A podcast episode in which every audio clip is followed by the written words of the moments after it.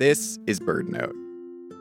Justine Bowe fell in love with birds when she was a kid on a hike in New Hampshire with her dad. He kept saying to me, Oh, I hope we see a Blackburnian warbler. I hope we see a Blackburnian warbler.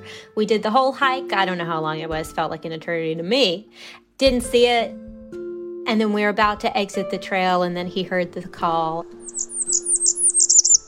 And we saw it above us, and it's a really striking bird. It's fiery orange and black and white, and it was super captivating and a really beautiful surprise.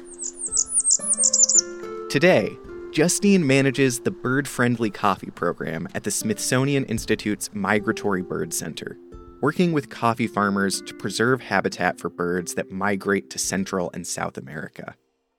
And when visiting some of those farms in Colombia, I got to see the same Blackburnian warblers that I see at home, and it's just this really interesting and kind of beautiful mirror image of what we're doing here in the States. You know, we're looking at the same birds.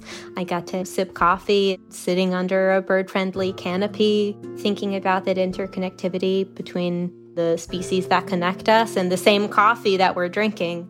It's a pretty moving thing. You can learn more about bird friendly coffee on our website, birdnote.org. I'm Mark Bramhill.